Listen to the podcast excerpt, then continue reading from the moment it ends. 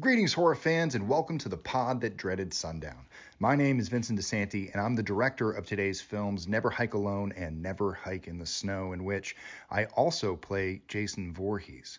So thank you for watching. I hope you enjoy the movie, and I'll see you on the trails.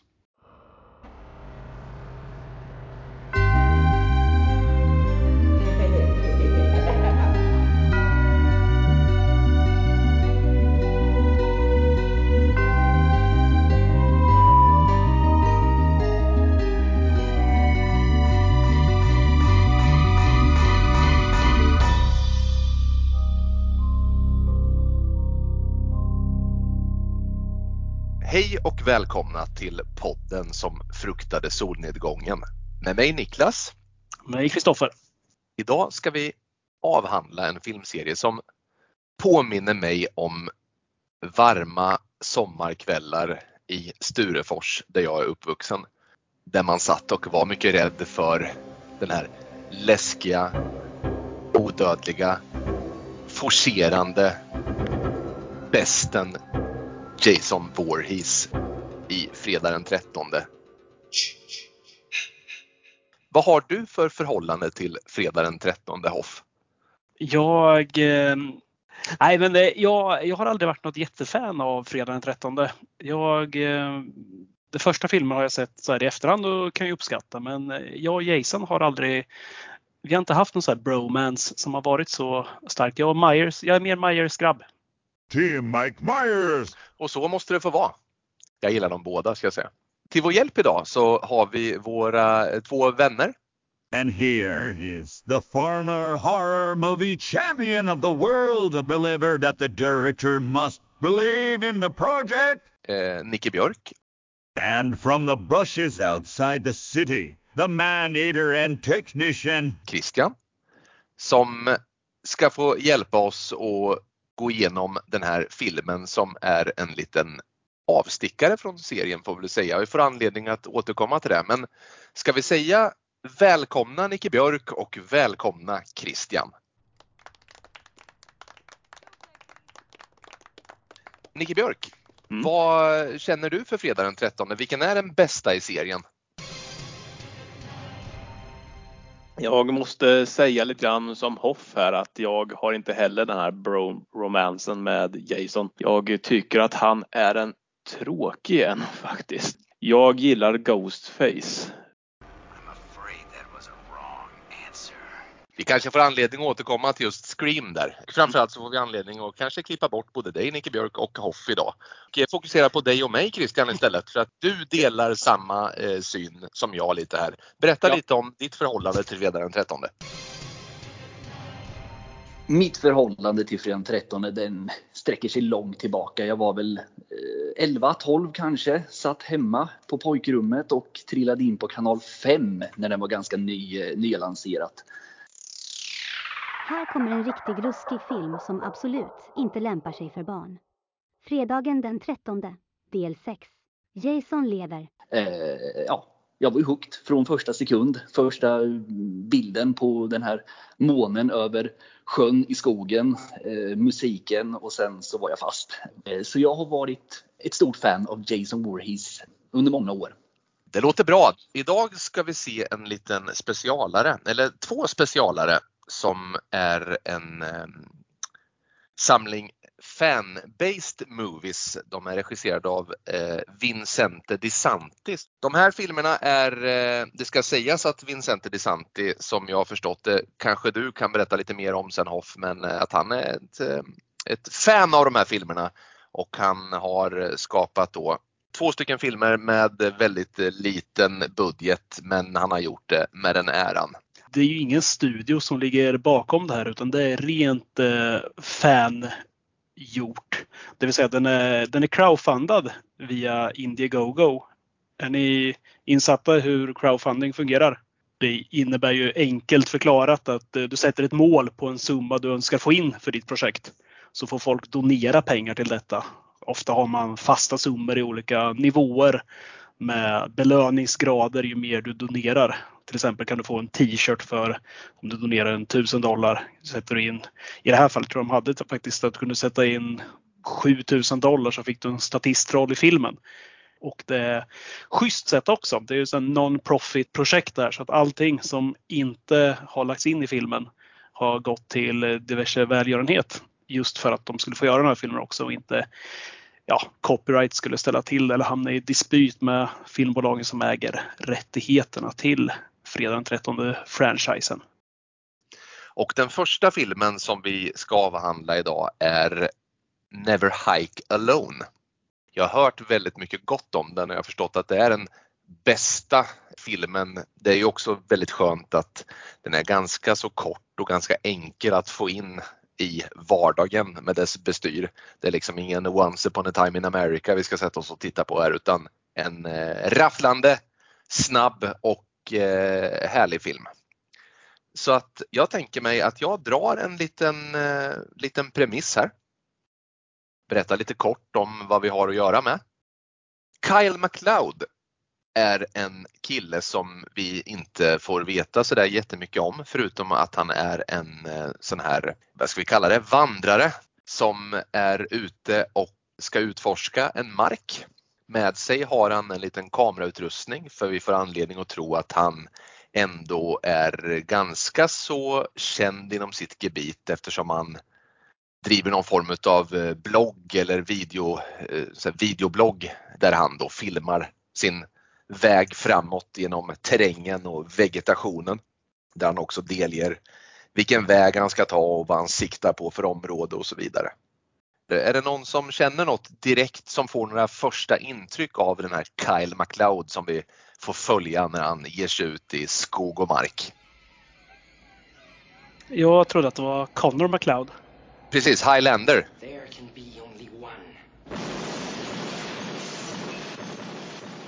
Är det någon som har något att säga om Kyle? Ett problem jag haft med Fredagen den 13:e, eller har med Fredagen den 13:e, är att oftast så är det ju kanonmat bland karaktärerna. Alltså att man aldrig lär känna dem, utan de finns där för att de ska bli dödade av Jason. Kyle MacLeod känns som att vi lär känna honom för att filmen bygger upp lite grann kring honom. Visst, det är inget djupt porträtt, men ändå vi kommer nära honom och det uppskattar jag. Kyle är ju en form av äventyrare som dokumenterar då sina resor via YouTube där. Han ska ju ge sig in på ett skogsområde här och utforska, och som han säger i filmen, det här är ju för på en avancerad nivå.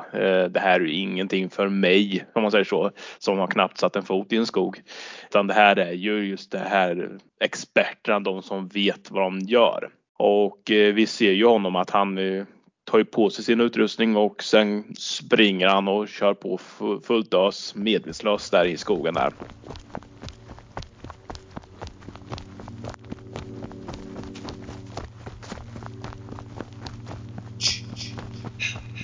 Så att det är ju att det är det som är hans huvudmål, att utforska detta område, detta skogsområde, samtidigt som han spelar in sig själv. Vad händer? Han kommer fram någonstans och han tvingas stanna en liten stund. Ja, han kommer ju fram i skogen till en plats, och där att han noterar att det ligger en skylt på marken som han helt enkelt sopar bort löven på, och där står det ju Camp Crystal Lake. För nytillkomna Fredagen den 13:e tittare så är alltså Camp Crystal Lake, jag vet inte om det skulle varit läge kanske att dra en liten så att säga background story kring varför Camp Crystal Lake är så väsentligt för Fredagen den 13:e serien. Camp Crystal Lake grundades 1935 av familjen Christie och var aktivt fram till sommaren 1957, vilket var tills att en viss Pamela Voorhees anställdes som kock. Med sig till detta camp följde hennes missbildade son Jason Voorhees. Tragiskt nog blev han mobbad och trakasserad av de andra barnen på lägret. Och en dag, medan de vuxna hade ögonen på annat, så går trakasserierna så långt att de andra barnen kastar den 11-årige Jason i sjön. Då han inte hade lärt sig att simma så försvann han ner i det mörka vattnet och förmodas ha drunknat. I hopp om att undvika en skandal stängde familjen Christie lägret för säsongen för att möjliggöra en utredning. Myndigheterna fastslog att Jasons död var en olycka. I många år efter så görs det försök att på nytt öppna Crystal Lake, men samtliga försök utsätts för diverse sabotage utförda av den vi nu vet är Pamela Voorhees, och nyöppningen dröjer.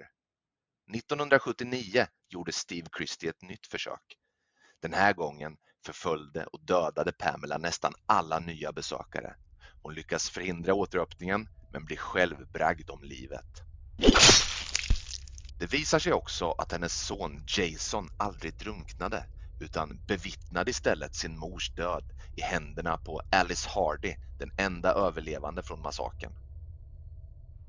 Denna händelse markerade början på en ny och mycket mer dödlig rad mord som skulle plåga lägret och staden Crystal Lake och det allmänna området i över 20 år. Och här är vi nu.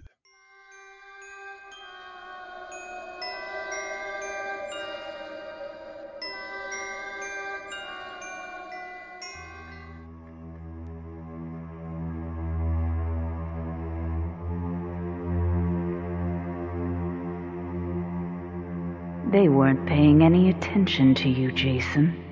Make them remember. Får ni intrycket av, redan här i filmen, av att han, Kyle McLeod, blir skrämd av skylten Camp Crystal Lake? Eller är han helt likgiltig? Eller Hoff, vad känner du där? Jag tycker inte han lägger någon större... Han tänker inte särskilt mycket på det. Sen får vi väl höra att han faktiskt känner igen lite grann om det, men nej, inte särskilt mycket. Efter en liten stund, efter ett litet rekande i skogen, så kommer ju Kyle här fram till en no trespassing skylt med taggtråd. Man vill inte att någon ska passera. Och här händer någonting, Nicke Björk. Vill du berätta lite vad Kyle upplever här när han står och rekar vid den här av taggtråd avspärrade vägen? Ja, men han blir ju nyfiken naturligtvis, för Kyle är ju en äventyrare och han låter sig inte bli avskräckt av en skylt som säger här får man inte gå. Fast han funderar ju lite om han ska vända om eller om det är värt att gå igenom det där. Men det är då vi får se när Kyle vänder sig mot kameran. Då ser man att Jason står på andra sidan. När Kyle vänder sig om igen, då är Jason borta. Vi får ju inte se Jason i sin helhet, utan han är ju mer i bakgrunden. Men vi förstår ju att Jason håller ju koll på honom. Han vet om att det kommer en inkräktare till hans hem. This is your home, Jason. Protect it. Snyggt, och där tar jag mig friheten och vänder mig direkt till dig, Christian, som ändå uppskattar den här serien mest av er tre i alla fall, och kanske lika mycket som jag gör. Vad tycker du om designen där på Jason? Designen på Jason, jag gillar den ändå. Med tanke på, återigen, det här är ju en fanfilm som sagt. Och visst, absolut, om man vill vara på det humöret så kanske han ser ut att vara lite hallå, här ska jag på Halloweenfest, supa skallen av mig. Men jag tycker ändå att liksom, ändå designen var rätt schysst. Och tankarna går mot kanske just Fredagen den 13:e del 6, att utseendemässigt så påminner kanske Jason mest om Jason i just del 6. Men ändå, snygg design tycker jag. Precis som Christian säger här så är det faktiskt del 6 som han försöker få Jason så lik som möjligt här. Förutom att de har ju en liten annan take. Här har de ju lagt in inte bara utseendet, utan Jason går ju som ett godståg.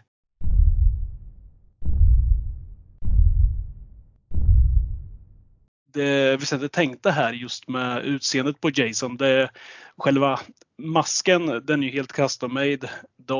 De hintar ju lite om en mask in i det här campet som Kyle går förbi. Man ser att det ligger lite hockeymasker, vilket skulle kunna innebära att där han har plockat den, Jason. Men de har ju tagit med ganska mycket kul. De har, från de här andra filmerna som finns, så har Jason får ju en propeller i skallen i en av filmerna. Det märket är ju med på den här. Sen är de även med märke från en machete som man får i 4:an. Och även det här när man blir huggen med en yxa. Och sen givetvis när de tar av masken så är det, vad säger man på svenska? Dekomposterad, vad säger man? Han är i förruttnelsestadie. Zombie-Jason. Det är zombie-Jason som han var ute efter. För att ja, det finns ju två olika take på Jason. Det är ju antingen den här att han är en, att han bara överlever allting. Att han är en mänsklig maskin egentligen som bara skördar liv men ändå ja, tål otroligt mycket stryk. Eller så är det den taken att han är faktiskt är död zombie Jason. Och det är zombie Jason vi har att göra med i den här filmen. Det jag skulle säga i anslutning till det du sa om att han hörs. Och att han låter mycket och det hörs när han kommer är att jag tycker att han har en helt annan vitalitet och distinkthet i sitt rörelsemönster. Han går snabbt. Han lufsar inte utan det där känns som en karl som kanske om man nu skulle ställa upp på något maraton skulle få stryk av Jason just när Jason går. För han gör det med en väldig fart alltså. Vad skulle du säga Nicke Björk? Han är också väldigt aggressiv också. Han, som ni sa, han slår ju sönder saker och ting. Och ja, han är inte så finkänslig av sig. Christian? Jag tänkte också på att han är ju väldigt, väldigt aggressiv. Och det är den här basen. Och det är ju precis den vändningen. Så om man nu tittar på originalserien tänker jag. Det är just vid del 6. När de väcker upp Jason från de döda med det här spettet då. Det är då den här zombie som kommer fram som är mycket mer som ett rovdjur på något sätt. Han är går väldigt snabbt, väldigt tunga steg och är väldigt mer maskinlik. Kyle här nu då bestämmer sig naturligtvis för att bryta mot budskapet på skylten och han passerar och når då ganska snart det här lilla lägret. Och Hoff, där berättar du något ganska intressant om inspelningen här. Vad var det för läger de nyttjade för att filma? Det börjar egentligen med att Vincente Disanti är ute med sin fru för att reka lite. De hajkar. De är ute i San Bernardino National Forest. Då skulle de spela in en trailer för den här filmen. De stötte på några ödestugor mitt ute här i den här nationalparken. Men det visar sig att de här ödestugorna, de var faktiskt inte så öde som de trodde utan det bodde lite folk där som kom ut och pratade lite med dem och de var faktiskt ganska intresserade av att de var där och filmade. Man kan tänka sig att amerikanernas get off my property, men de var intresserade och tyckte det var kul med en ny Fredagen den 13:e film. De tipsade dem då om att det finns faktiskt en liten bit längre ner längs den här vägen där de var ett helt övergivet scoutcamp. Och det låter helt otroligt att man skulle ha sån tur. Men det fanns inte ens på en karta utmärkt. Utan jag tar dem på orden och började gå. Och det fanns en liten så här låst bom. Ingen sån här non-trespass-skylt. Utan den satt fast med en liten mutter på en skruv. Så han skruvade loss faktiskt med sina verktyg. Kan det ha slagit Vincente Disanti någon gång och hans hustru att okej, vi ska gå till ett camp som inte är utmärkt på kartan. Kan den riktiga Jason vänta på oss där? Tror ni att de tänkte det för ett litet ögonblick bara? Han nämner faktiskt det i den här intervjun som jag lyssnade på. Exakt de orden att nu snubblar vi in. För att det de gör är när de öppnar den här bommen och de får ta bort lite träd som fallit ner på vägen och gå med macheter. Det låter som att de är i djungeln. Men de kommer i alla fall fram till en stor glänta där det ligger. Det som han beskriver, det är det riktiga Camp Crystal Lake som ligger där. Och han säger det här, att det var halleluja-stämningen när han såg där. Det var ju mycket billigare för dem allting. Fantastiskt. Jag upplever i alla fall att man får väldigt snabbt känslan av att de är vid Crystal Lake och ingen annanstans. Och Kyle, han går runt och rekar lite och hittar diverse gamla Playboy-magasins och gamla artefakter från en svunnen tid där på lägret. Det är ju precis som du är inne på, den här Playboy-tidningen som man hittar. Den är väl från 1980 har jag för mig. Det står på den till och med att de pratar om, eller han nämner. Det är ju en rejäl nickning till den första filmen. Även sitter ju polistejp. Det sitter sån här röd tejp som ofta finns vid mordplatser som man ser hänga i träd. Jag tror inte han tänker på det riktigt men man ser att det hänger. Att man märker ut vart någonstans i geografin som det har skett. Och det här är ju en rejäl hyllning till första filmen också. Det är ju, man ser den första som hänger i ett träd eller i en buske. Kan man se första film så känner man igen att de här miljöerna eller de här scenerna, det är där morden har skett. Du kommer till en, ja, det kommer till alldeles strax där, men det är en sån här liten, vad heter den, så här våningssäng där Kevin Bacons karaktär blir mördad. Där har vi också en sån liten polistejp. Nog om det, ta oss vidare. Nicke Björk, vad säger du? Man har gjort ett jättebra jobb med att skapa den här ödsligheten. Att det, ja, nu var de här övergivna sedan tidigare, men just den här delen när Kyle utforskar lägret tycker jag är den bästa delen i filmen. För det blir så obehagligt, för man vet ju inte vad som kommer ske i nästa rum. Och, ja. Kyle spenderar en natt på det här lilla lägret. Han går runt och rekar och så vidare. Och Björk, när skulle du säga att Kyle får anledning att börja ana oråd? Ja, nej, precis. Han slog ett läger i någon stor matsal. Och det är då han pratar in till sin kamera, till sina fans då, om just att han växte upp med historierna om Jason och om hans mamma. Och det här är ju historier som Kyles bror hade berättat för Kyle när han var då liten. Och det är ju här han säger att det här var ju bara historier. Liksom, visst, det skrämde honom som liten, men som vuxen så har han aldrig trott på dem. Förrän nu börjar han bli känna sig en viss tveksamhet, för att nu är han ju i Camp Crystal Lake, även känt som Camp Blood då, i Fredagen den 13:e filmserien. Men han känner ju också en sorg, säger han. För han berättar ju att det är ingen annan som kommer upptäcka det här förutom äventyrare som han. Men så att han känner ju ändå, han är inte rädd, han inte. Utan han känner väl att det är mer häftigt, skulle jag säga, att lägret faktiskt finns. Men i hans värld så är Jason fortfarande ett spöke som inte existerar. Hoff, ser du någon brytpunkt här? När börjar fascination snarare övergå i lite stress? Han går in då i det som ser ut att vara en övergiven barack. Och det har ju många mindre rum i sig. Och det drar ju kallt, det är hål i den och allting. Men han går in, drar bort lite skynken. Och det är ju som ett litet altare nästan. Precis, i någon form av rituell inramning kring det här. Alltså det finns en tänkande person som ligger bakom detta. Och det är väl här ganska i anslutning till det som vi också tar del av ett första överfall. Christian, vill du säga något där? Ja, jag tänkte bara på just med det här med altaret som ni talar om där. Att det där altaret, var det inte i del 2 som det här altaret med just mammans huvud var med? Eller var det del 3? Jag kommer inte riktigt ihåg. Nej, jag tror det är del 2. Jag tror det är del 2. Just där Final Girlen klär ut sig till Emil, vad hon hette, klädde ut sig till mamman där. Ja, det var det. Är det inte så att Kyle hinner notera, han sitter och rekar, så hinner han notera en plötslig frän lukt också? What's that smell?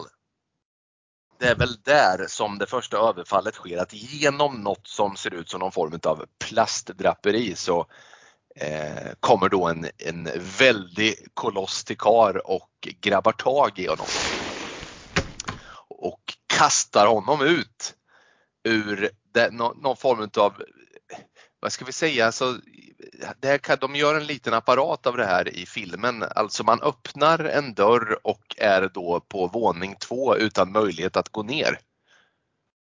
Och där blir då Kyle utkastad och slår i marken med en våldsam kraft. Och det är ju intressant här, för att Kyle blir utkastad och han slår i, och han bryter sig inte, han slår sig, men ändå tillräckligt oskadd för att vända sig om. Och där reagerade på att den här Jason i den här filmen, han hoppar ju uppenbarligen ner då ifrån den här våningen och landar på raka ben. Boom! Med en duns är han nere. Och någon form av handgemäng utspelas här, va, mellan Kyle. Och Kyle är ju ändå en kapabel figur, så han slåss med Jason. Och han utför diverse tacklingar och slag som han nog hade kunnat fira stora triumfer med mot en vanlig människa av kött och blod. Men inte denna zombiebäst med blått blod. Då är hans jabbar ganska så fruktlösa. Hoff, vill du ta oss vidare lite? Vad händer? Jo, men Kyle och Jason slåss ju mot varandra här. Och Kyle inser ju ganska snabbt att det är bättre fly än illa fäkta. Och springer härifrån. Varpå han givetvis råkar snubbla in i lite taggtråd. Och sliter upp en del av sitt smalben.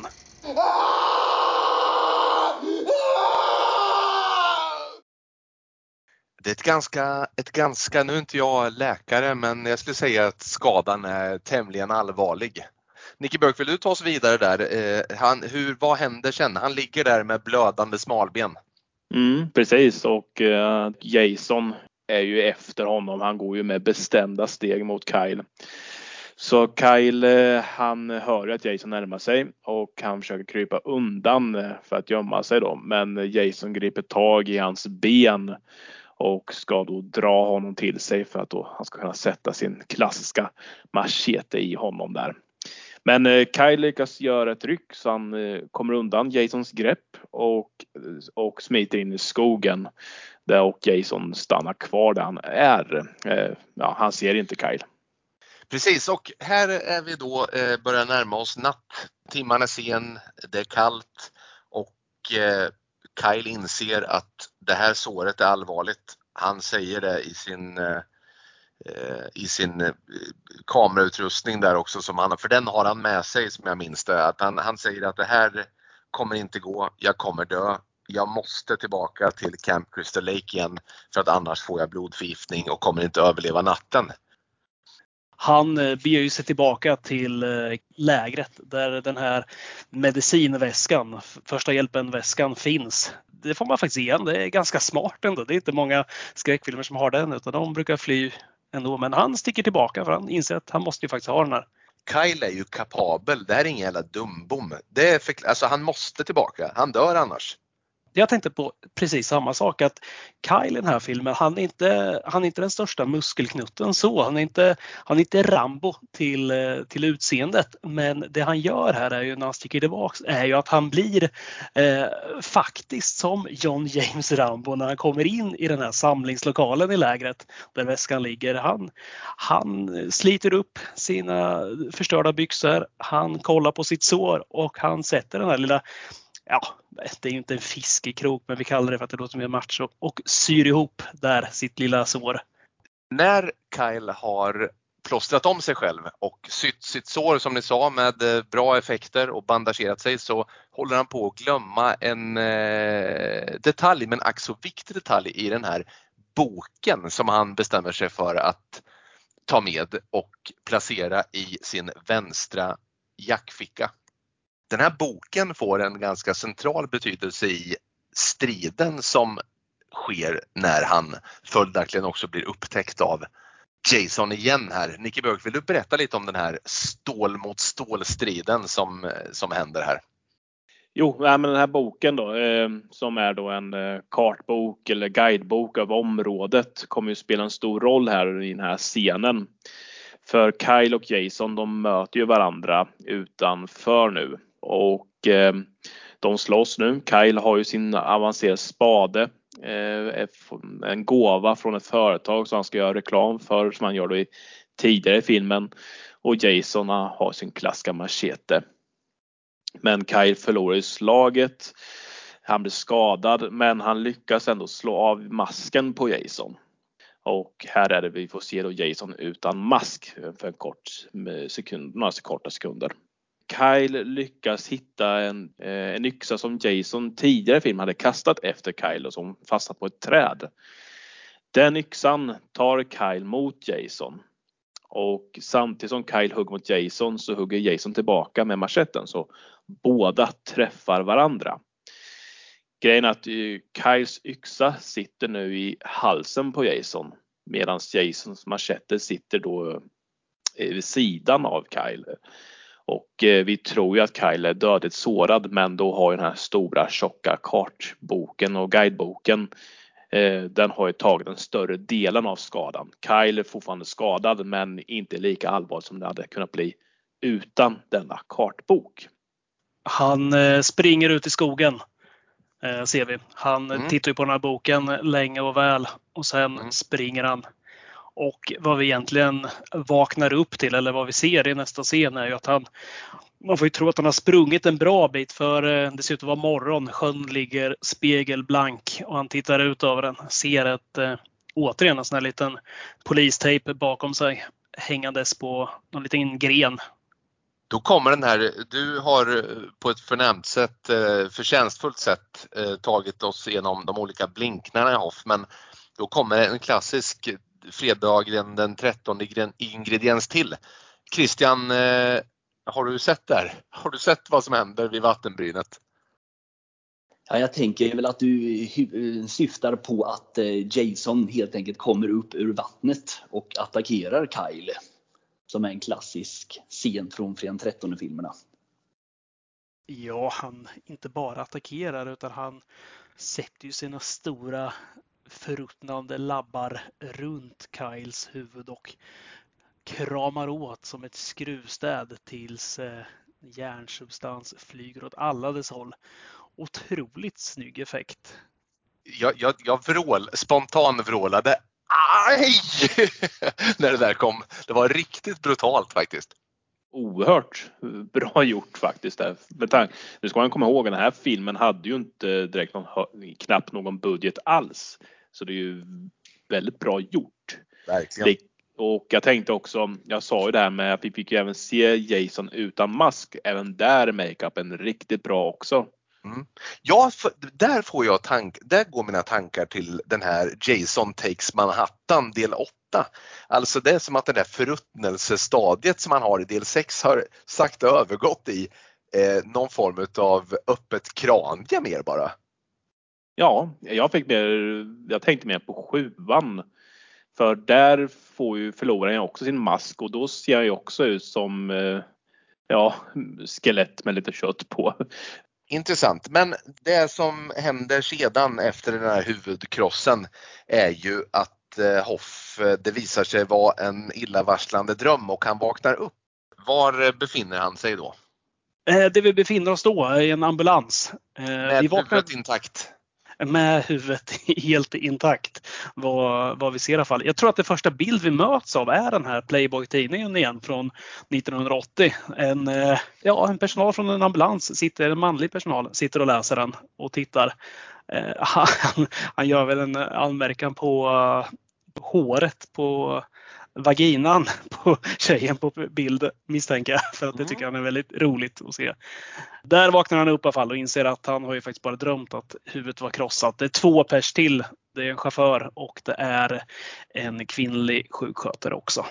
Här vill jag bara snabbt fråga dig, Christian, som gillar fredagen den 13 del 6. Vem är chauffören, ambulansföraren i det här fallet? Ja, föraren där, det är ju gamla Thom Mathews som de har dammat av. Han spelade ju då rollen som Tommy Jarvis i just fredagen den 13 del 6. Det vill säga den här killen som helt enkelt livar upp fanskapet i början med det här spettet. Så att så är det.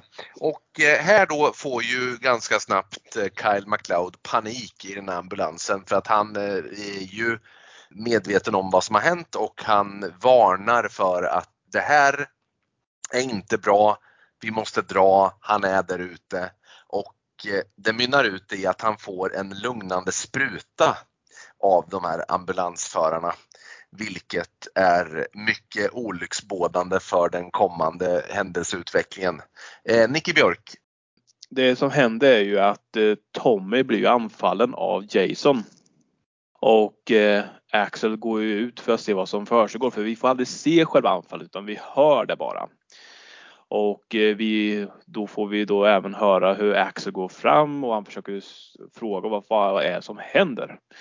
Och ett slafsande hörs och Axel stapplar då tillbaka till ambulansen och är då huggen med yxa. Och då förstår vi att Jason är ju här tillbaka. Jason drar även ut Danny. Vi får aldrig se hennes död, men vi förstår ju att han dunkar hennes huvud mot ambulansdörren tills hon också dör där. Och sen står ju Jason där då framför Kyle, och Kyle är ju medveten och ser vad som händer. Och Kyle förstår ju att nu är hans sista stund kommen, men icke, sa då Nicke.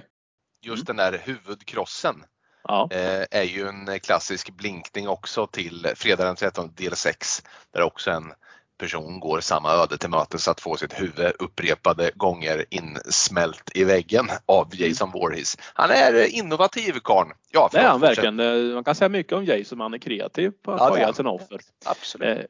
Och vi kan ju också erkänna här också, eller vara ärliga och säga att filmen är ju väldigt mycket fylld med så här påskägg till tidigare delar i den här serien. När Kyle tror att hans sista stund är kommen, så ser vi att Tommy har ju faktiskt klarat sig från överfallet. Och han sitter nu vid ratten i bilen och säger åt Jason att han kan dra åt helvete.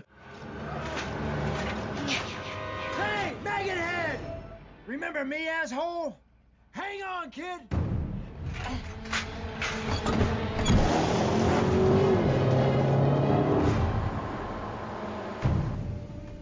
Och sen startar han bilen och så kör de iväg. Och där gillar det faktiskt att Jason tittar en liten stund och sen bara, jaha, Kyle ska dö och kosta vad det kosta vill. Och där slutar det. Jag tänkte driva det framåt genom att vi ska få sätta varsitt betyg på filmen. Och jag tänkte börja med dig, Christian. Det här är ju en fan-made film, men med det i åtanken helt enkelt, så är den ju precis som vi har varit inne på, att den är väldigt välgjord. Som sagt, den är oerhört snygg inledning. Jag vet inte om de har filmat med drönare eller hur de då löste själva inledningsscenen där. Och även när de filmar bak bilen, och som sagt kameratekniken tycker jag de har skött väldigt snyggt. Snygg look på Jason. Bra skådespeleri, det är ju det är amatörer vi pratar om, men de håller en bra nivå. Sen var det väl kanske att just en sån här film kanske möjligtvis hade varit ännu något. Alltså det blir mycket det här, först promenaden för honom i skogen och sen när han drabbas samman med Jason, att man kunde kanske trimmat ner speltiden något ändå helt enkelt. Men jag tänker bara på mig själv, jag gjorde ju själv en amatörskräckfilm i min ungdom som heter Majshackmannen. Det är ju en 18 minuters film som vi tänkte ut till nästan 1,20. Det är oerhört långa promenadscener, så då i jämförelse där då är ju det här ett, som sagt, Never Hike Alone, ett mästerverk. Men som sagt, den är ändå väldigt välgjord och bra fanmade film, och jag ger den i betygen en 3 i betyg av 5 då. Nicke Björk, vad har du att säga? Ja, som jag sa i inledningen här, att jag är ju inget fan av Fredagen den 13:e. Med det sagt så måste jag säga att jag är imponerad av det jag har sett. För det här är en film som är gjord med små medel, liten budget. Men det ser riktigt bra ut, och det är till och med bättre än vissa delar i den officiella Fredagen den 13:e filmserien, säger jag. Är ju så att jag kan verkligen rekommendera den här. Dock som sagt, som jag sa, jag tycker att Jason är en tråkig figur, och det är ju som jag känner fortfarande att han är tråkig. Men jag gillar ändå att han är den här aggressiv Jason. Men jag ger betyget 3+. Och så kommer vi till Hoff. Vad har du att lämna för omdöme? Till att börja med, som sagt tidigare, jag gillar ju inte franchisen Fredagen den 13:e något vidare egentligen. Men av denna film är jag fan blown away. Det är 54 minuter där vi ser ett fan hylla vad han anser kanske vara den bästa skräckisen han vet. Och jag tycker han gör det med en sån jäkla bravur. Det är vinkningar, det är hyllningar till tidigare filmer i serien konstant. Påskäggen fullkomligt haglar för att uppmärksamma ögat. Han spinner vidare på originalet utan att, vad jag tror, göra andra fans besvikna. det här är en film av ett fan till andra fan. Det är så uppenbart och det är så vackert. Och sen med den här skrala budget hela teamet har haft, så tycker jag att varenda bildruta vi får se är otroligt välkomponerad och välinvesterad. Inget känns onödigt eller överflödigt. Jag älskar att han vågar köra filmen från början filmad via Kyles GoPro-kamera för att sedan gå tillbaka till en mer vanlig digital kamera och skjuta resterande halva av filmen med den. Jag tycker det är nyskapande. Jag förstår varför de gör det i och med budgeten. Och jag tycker det är smart. Jag tycker hela filmen är smart. Jag kommer inte på något som jag saknar i en slasherfilm. Jag förstår inte hur en Fredagen den 13:e film skulle kunna vara bättre än denna. Du kan ju aldrig förvänta dig att få samma dialog som i Gudfadern här. Det måste man ju inse. Utan jag tycker den följer precis vad jag önskar. Det är 5 av 5 där. Det är underbart. Det var ljuvliga toner tycker jag. Om jag själv ska få säga någonting där så jag älskar slasherfilm och jag älskar inte alla Fredagen den 13:e filmerna, men de betyder väldigt mycket för mig, många av filmerna i serien, speciellt dels 3, del 6 och del 8 i de gamla klassiska serien här. Jag är en fan av Jason. Jag tycker att han fyller sin funktion på slasherhimlen. Han har sina egenheter och sin ikoniska framtoning. Den här filmen skulle jag säga är helt otroligt bra på att investera sin tid. Jag tycker att det till och med finns täckning för att göra den något längre, då jag upplever att de här liksom marscherna i skogen och när han sitter i tältet och gör reklam och blir avbrutna av The Coyotes som ylar i natten. Allting pekar mot att det snart kommer gå åt helvete för Kyle, vilket det mycket riktigt gör också. Jag tycker man bygger upp det på ett otroligt bra sätt. Och jag tycker att det är ganska långt ifrån. Jag har ju själv också gjort så här amatörskräckfilmer i min ungdom och jag upplever att det är precis som du sa Christian där, att man försöker töja ut speltiden. Här är det ju tvärtom. Alltså snacka om att man verkligen har fyllt varenda bildruta, varenda minut med innehåll. Och jag älskar designen på Jason och jag älskar att de har verkligen lagt ner krut, som du har berättat Hoff, om alla turer kring inspelningen. Jag delar uppfattningen som ni tidigare har sagt också här om att den är väldigt väl, alltså den lilla budget man har haft har man investerat väl och man har verkligen gjort det på ett oerhört bra sätt, och jag är full av lovord inför den här filmen för återigen, jag har som yttersta underlag för ett betyg är för mig huruvida jag zonade ut och hade lite tråkigt, börja fippla med telefonen. Det är ett dåligt betyg, men när jag är helt investerad i en film och inte tänker på någonting annat så kan det inte gärna vara något annat än ett väldigt högt betyg. Jag spar 5:an, Hoff, även om jag är sugen på att ge den jag också, men jag nöjer mig med att ge en 4+. I en skala 1-10 skulle det vara 9 av 10. Det är betyget jag gett på IMDb till den här filmen. Men utifrån 1-5, 4+ och en stor applåd, och jag är full av beundran inför hur man har lyckats ro i land den här filmen helt enkelt. Och med dessa hyllningar till filmen säger vi tack och hej då för denna vecka. Nästa gång vi alla 4 pratar vidare så är det om del 2 i denna serie, Never Hike in the Snow, det vill säga uppföljaren. Tills dess att vi hörs igen, kampa inte ensamma.